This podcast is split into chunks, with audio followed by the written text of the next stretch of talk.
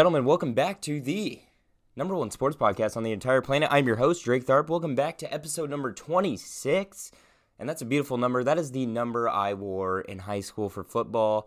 Really brings me back, you know, stepping on that turf, nothing like it. Speaking of the turf, we had a lot of news, trades, quarterback carousel kind of going uh, around the league in the last week or so. It seems to be right after I seem to post any sort of video. They just like to go haywire wire with the trades. So great timing. Thanks, guys. Um, yeah, so we had a kind of quarterback carousel. Um, you know, guys hopping off teams, going to different ones, swip, swaps all around. Um, you know, we kind of saw a quarterback carousel with the NFL draft over the last year uh, with the Trey Lance, Trevor Lawrence, Zach Wilson. Seems like Mac Jones. Seems like a lot of guys needed quarterbacks. We really didn't know where everyone was to go. Um, but you know, here here we are, free agency, and it seems like another carousel has taken place in the circus. Um, I'm to go through each quarterback destination. There was there was three big ones that happened. There's one still to come, kind of with the Baker Mayfield situation. But I'm to go through the three with Matt Ryan, Carson Wentz, and Deshaun Watson. I'm to basically give my take on what it is for each team.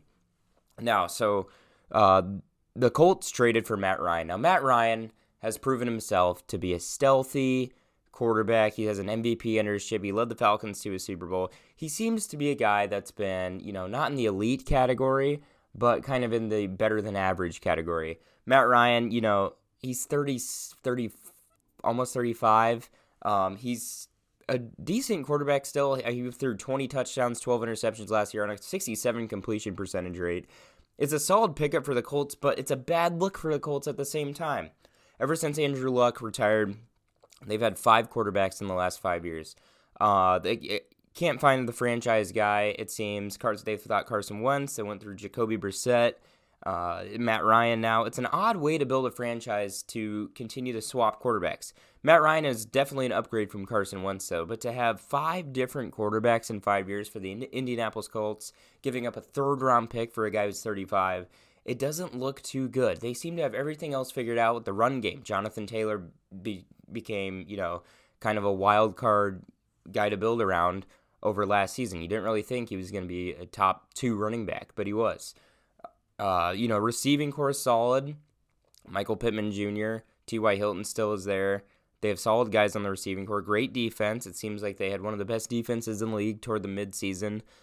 They, you know, besides quarterback, they have it all built around. They have solid head coaching, who is actually very high on Carson Wentz before, you know, the trade happened.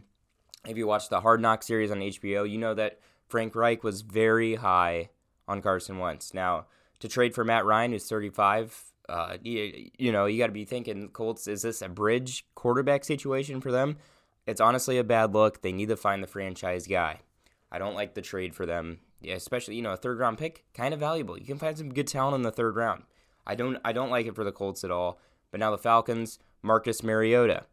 This is something we haven't seen Marcus Mariota play in two like starting role in about I mean, he's had a few roles on the, on the Raiders, a few games, but other than that, Marcus Mariota, we haven't seen him since his Titans stint. Marcus Mariota, you know, he's he's a good RPO guy. He knows how to use his legs. He's got a good a good medium pass. He's not the best deep ball thrower, uh, but you know, something for the Falcons. It's another bridge. They know what they're doing.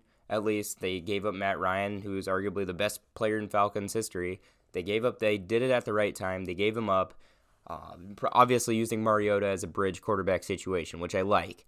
I, I think they might go after someone like Malik Willis in the draft, someone who's more mobile, someone to build around. Some I mean, it might not be this year, but they're definitely using Mariota as a bridge situation. So I think Atlanta, as bad as their team was, I think they know what they're doing here. Uh, you know, Mariota, sol- he was pretty solid for the Titans. Not he didn't have insane like passing yard stats, like close to 4,000. I think he was close, maybe three in that 3,000 mark. Didn't throw a lot of passing touchdowns, but didn't throw a lot of interceptions. So he's a good conservative guy to have as a bridge quarterback. Uh, Carson Wentz traded from the Colts, now in Washington. I think this is good for Washington. Similar similar situation as the Colts, just different coaching. Uh, you know, Washington hasn't gone through five quarterbacks in five years. Obviously, an upgrade from Taylor Heinicke. They're similar in the fact that they have a good, solid defense built around them. Good receiving core, good running back like Gibson, like Jonathan Taylor. I like this for Washington. Uh, I don't. I really don't see this as a bridge situation as long as Wentz produces and they make maybe a wild card spot. Washington was one of my wild wild card teams picked uh, before the 2021 season started. I thought, you know, they made a good strong run, run at the Buccaneers in the playoffs. Uh, I I I like this pickup for them. Heinicke, obviously not the greatest quarterback. It's an upgrade. It's something they needed. They have a lot of things good going for them uh, defensively and uh, skill positions wise. They have a good, solid coaching uh, staff with Ron Rivera, et cetera, et cetera. I like this pickup for them. And last but not least, Deshaun Watson. If you remember last episode, we talked about Deshaun Watson's best trade destinations. Number three on the list was the Browns. I said, you know, this would work out amazingly for them, and I, I stick by that. This is an amazing trade for the Browns. If RPOs, run pass option plays like uh, zone reads, etc., worked in Houston with Duke Johnson and Carlos Hyde, this offense on paper should thrive with Nick Chubb and Kareem Hunt. Uh, this makes them a contender right away.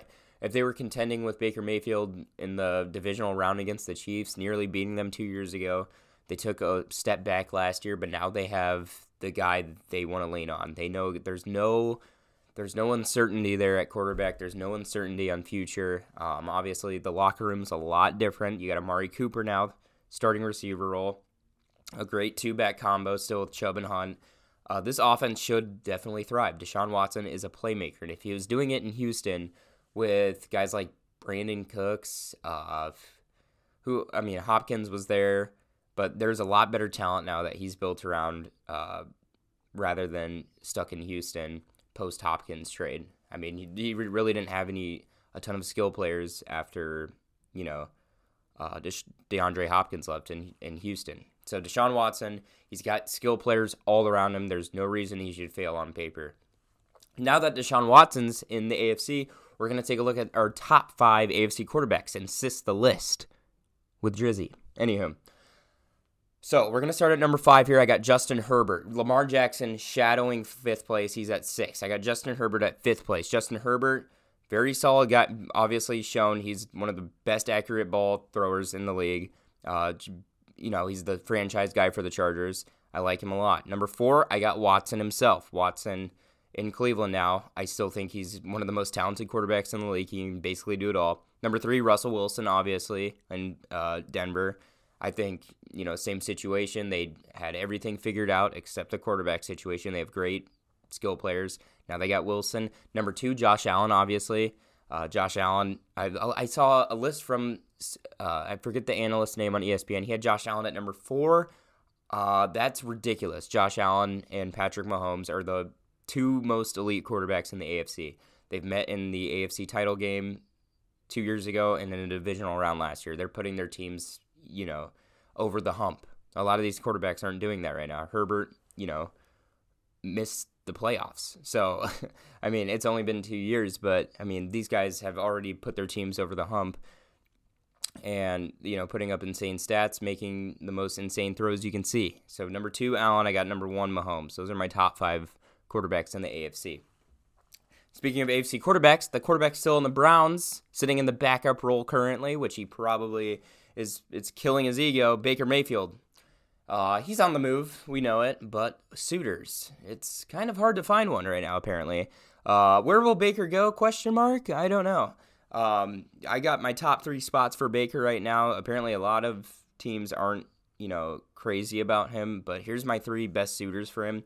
Number three, I got the Texans. You know, I don't think Baker is going to be enthralled by the fact of going to Houston, but this gives a building ground for a developing passing offense. I mean, we saw a few games where Davis Mills put up around 300 yards. That's you know that's really solid for a third round pick. Uh, if Baker was there, I'm guessing he would do a decent a decent job there. He uh, another thing is he fits the Southern culture. Uh, Oklahoma guy. Everybody down south loves Baker Mayfield, except you know folks from Texas. But you know he fits the culture only 20 he's only 26 years old so he could give the texans a building ground for the future. Um, I, I, if a team wants to rebuild around baker and he's down for that i think it's perfect. Um, you know pittsburgh was a you know a destination spot for baker before they signed mitchell trubisky because they seemed to have it all. Uh, the super bowl caliber defense the skill players all they needed was a quarterback to get over that hump. I mean they made the wild card round. I'm guessing Baker Mayfield would put him over 500 for sure.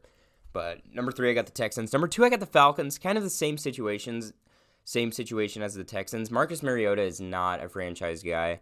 Uh, you know, I, they'll roll with him this year, but I think the Falcons should have gone after Baker. They will find more weapons and develop defense over the years.